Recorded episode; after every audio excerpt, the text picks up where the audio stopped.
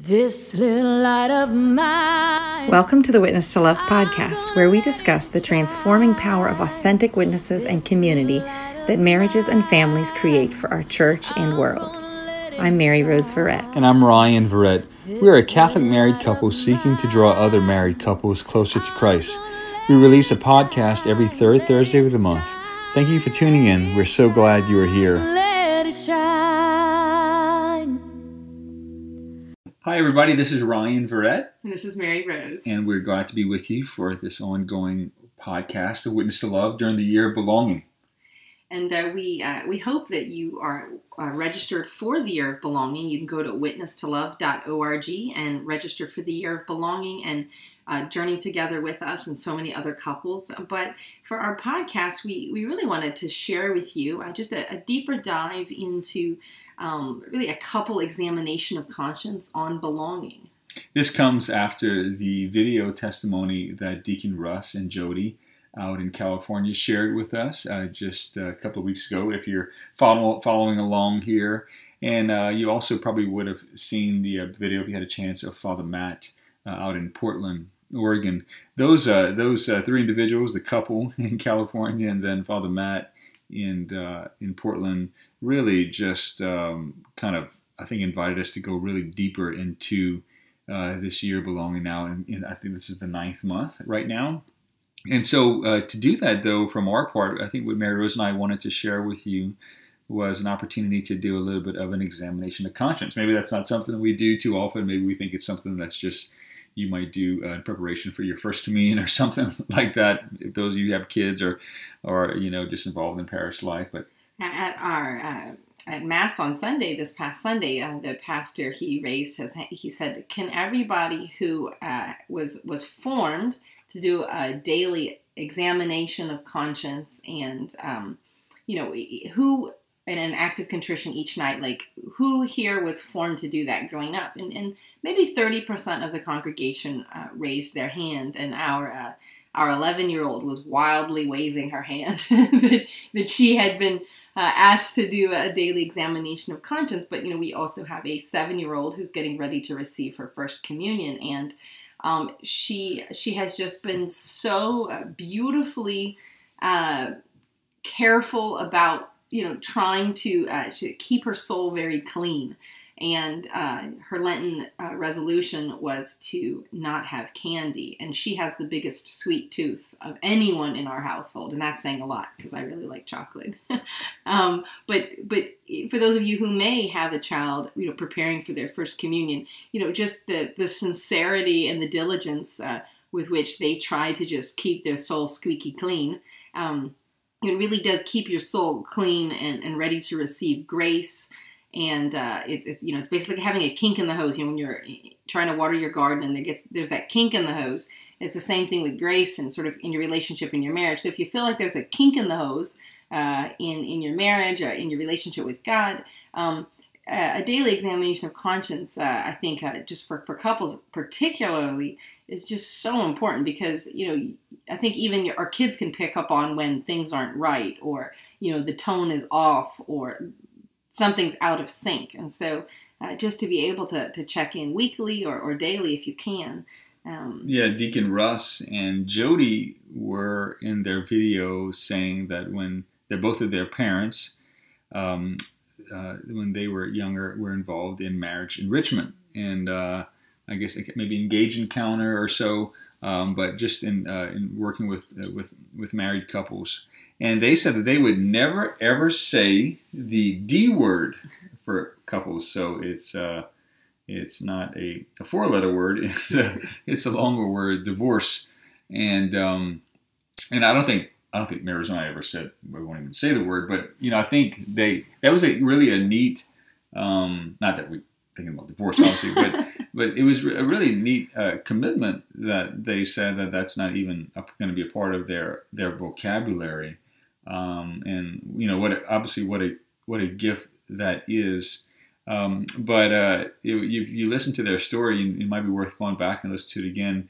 You know, they were really sharing that after you know so many good years just being on the same page. Recently, they had um, just just some stresses come into their life, and uh, were not uh, really uh, feeling like they belong, they're connected to each other. So I think this really opens up an opportunity for us to do this examination of conscience and and what we're going to use as a resource to do that is probably the probably the best and most well known I would say examination of conscience or sort of roadmap for uh, what what love is, particularly in relationships and in, in the covenant of marriage from 1 Corinthians chapter 13. So if you have a Bible in your house, and if you should have a Bible in your house, if you don't, then you should order one. If you, or let us know, we'll help you get find one. Um, if you could open up, uh, it's towards the back of the book, so the New Testament. So maybe it's been a while since you opened up your Bible, but uh, First Corinthians. Uh, or you can Google back, it. Or you can Google it if you want to.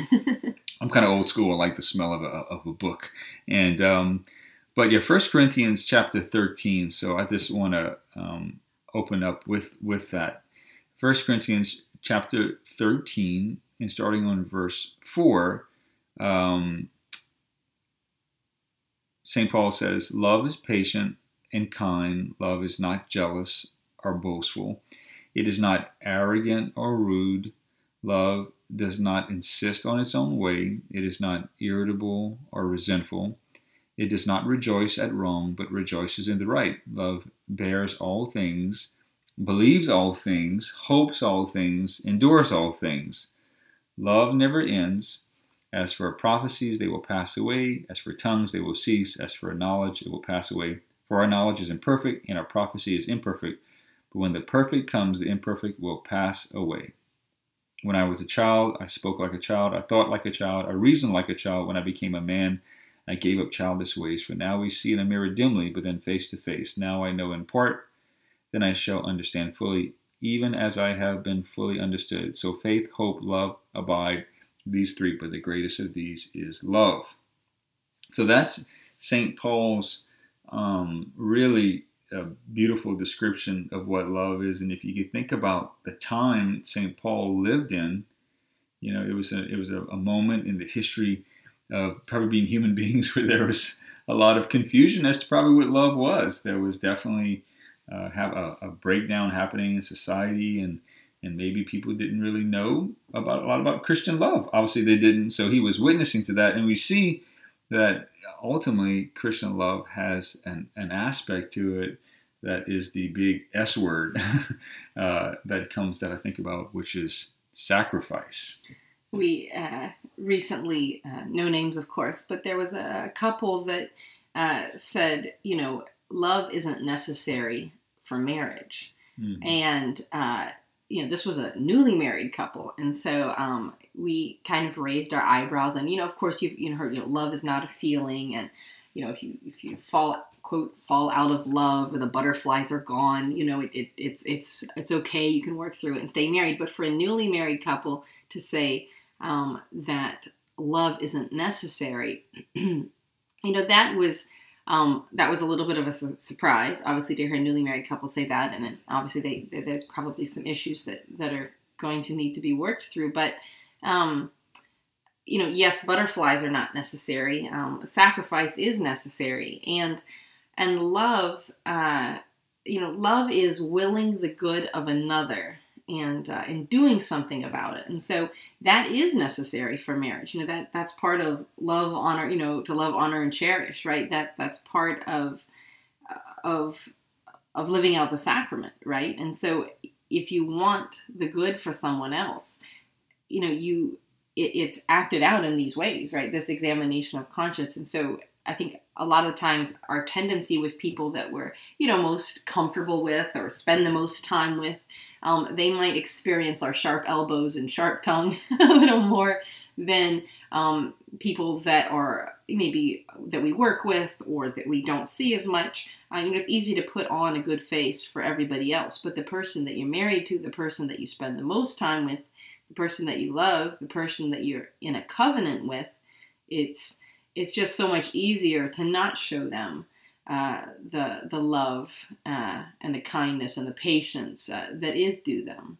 When we were uh, putting the pieces together for the workbook that maybe many of you have gone through during your marriage prep or maybe marriage enrichment right now, if you were a mentor couple, uh, there was there were these these scales in there. These People don't scales. always like the scales. They don't always like the scales. scales. I like the scales, but the scales were important and, and stand out because uh, they it's it's important for us to see how we measure up, Mhm. um, and this it's not a bad thing. It's not uh, there's nothing wrong with saying that there is a, a model of of how we should live, A, And bar of excellence. a bar of excellence. uh, sometimes even just a bar of doing the, the human thing. But in in Christianity, in the sacrament of matrimony, um, it's more than um, than maybe this couple that we are referring to earlier that said, you know, love is not the priority. Their thought that justice is sort of the priority and kind of the the civil contract aspect, and that's a part, but that's a natural thing and a natural good thing. People can you know live together and have civil marriages uh, and uh, and you know feel very much at peace, I suppose. Uh, but in in Christ and what Saint Paul was saying is that there's there is a, a higher opportunity and there's something that when you um, you love in this way you feel belong to like you feel connected to someone. And so it's not just a self-serving thing whereas justice like i owe you or you owe me. And i guess there's some There's some days that- where one might feel like, you know, I just, yeah, when I just you're have just to struggling to get by, and uh, like it's your turn to fold the clothes or unload the dishwasher. but I love this because you know I think if you look really specifically at verses four through seven, love is seen in things that are very measurable: patient, kind, not jealous, boastful or not boastful. Uh, it's not arrogant or rude. Love does not insist on its own way. It is not irritable or resentful, and it does not rejoice at wrong, but rejoices in the right. It bears all things, believes all things, hopes all things, endures all things. And I think, like for us, I mean, having and with children, and uh, we're getting ready for our 12th anniversary, you know, you can look back and see there are many opportunities to to, to bear many things, to rejoice in many things, and uh, but also if you're not if you're not examining ourselves, it's easy to kind of point. Like I, I could see something that I probably have done recently, which is uh, insist on my own way. And I came across this word the other day, mansplaining. You ever heard of this word? I've heard the word, but Yeah. explain mansplaining. mansplaining, and uh, I'm not the big sensitive guy type, but uh, you know, maybe I'm not John Wayne either. But uh, but mansplaining is when uh, a man uses his uh, ability to maybe have a uh, a deeper tone or a louder voice or a something like that to basically say, "Well, here's the deal, and here it is, and this is the." You know, at the end of the day, this is Oh. how it's going to be, it's going to be. And uh, I think St. Paul is basically saying is that, you know, that's so not, mansplaining's out. That's not like on St. Paul's list of good things. I don't think so. Hmm. Why do you think it should No, be? I, I, No. I, I, I, I, can see why mansplaining. That's just an example. I don't know if that, I, don't hear women's splaining, but uh, it was, uh, it was, uh, Women's splaining would be a lot more subtle. so, so. Potentially, but it's good to you know to see these these different things and and uh, for us to be able to highlight them. And this is really this is our examination of conscience. So as you as you're going through this opportunity year of belonging, you remember that there are things that are going to allow us to be really connected to each other. I point this out because Father Matt in Portland in the uh, his uh, Pastor's Light video, the Shepherd's Light video that he did um, just previous to this podcast after uh, Deacon Russ and Jody, you know, he was saying that um, that couples really it's a it's a blessing to to belong to each other to feel connected. Um, and he said, you know, he said we just don't uh, we just don't connect uh, in the body. He said, you know, it's just not for kind of the sexual aspect of marriage, but he said that it's important um, that you know when you're connected first in the heart that it makes the connection in the body so much more uh, authentic and uh, something to rejoice about. And and uh, it's really important to see that in these these this examine these words from Saint Paul, particularly verses four through seven, really speak to that. There- There's a, a line I remember hearing a long time ago. Don't remember who said it, but they always said um, a, a healthy marriage starts at the kitchen sink. um, meaning that you know being a team, working together, you know, bearing all things together, you know, uh, not yours, not mine, but ours. You know, when it comes to you know things around the house. Now, you've always been uh, very good about um, uh, you know putting the house back in order as a family after dinner. I just did that a while ago. I know, and, and sometimes you know, basically, you know, we have our routines. Whoever brings the kids to school, uh, the other uh, parent who's at home, uh, you know, works the the magic and puts the house back in order, and the dishwasher's going, and the washing machine's going, and the kitchen table's sparkling. Um, it doesn't always happen, but No. um, sometimes, most of the time, it does. And then whoever cooks dinner, you know, the other one kind of tidies up and after. And, and we, you know, now the kids are obviously getting involved a little more and doing a, a good job. But you know, there is um, there's so many opportunities uh, during the day to not be patient and not be kind and to um, you know, kind of, I think a lot of it in marriage, you know, we kind of can get in a rut, you know, you know, I always do this, you always do that, you know, this kid is always the squeaky wheel that pushes this parent over the edge. You know, there's always, there's always going to be an opportunity um, for, for growth, you know, and so I I think, you know, even daily, I I think I might, you know, write this up in calligraphy, you know, put it, put it somewhere prominent, but it is, uh, it's it's such timeless wisdom and it's it's amazing you know m- i'd say most weddings we go to this is read at would you say this is Yeah, yeah, and it, it it's is. ambitious It's ambitious, and you know, not to overlook the the beginning of it as well. Is that, and it's something Mary Rose is kind of highlighting at the beginning. Saint Paul is saying, you know, if I speak in tongues and uh, of men and angels, and but have not love, I'm a noisy gong. If I, if I, he's saying basically, if I do all these wonderful things and all these actions, uh, and kind of serve in all these ways, um, but don't do it with a sense of love, then he said it's really just kind of noise.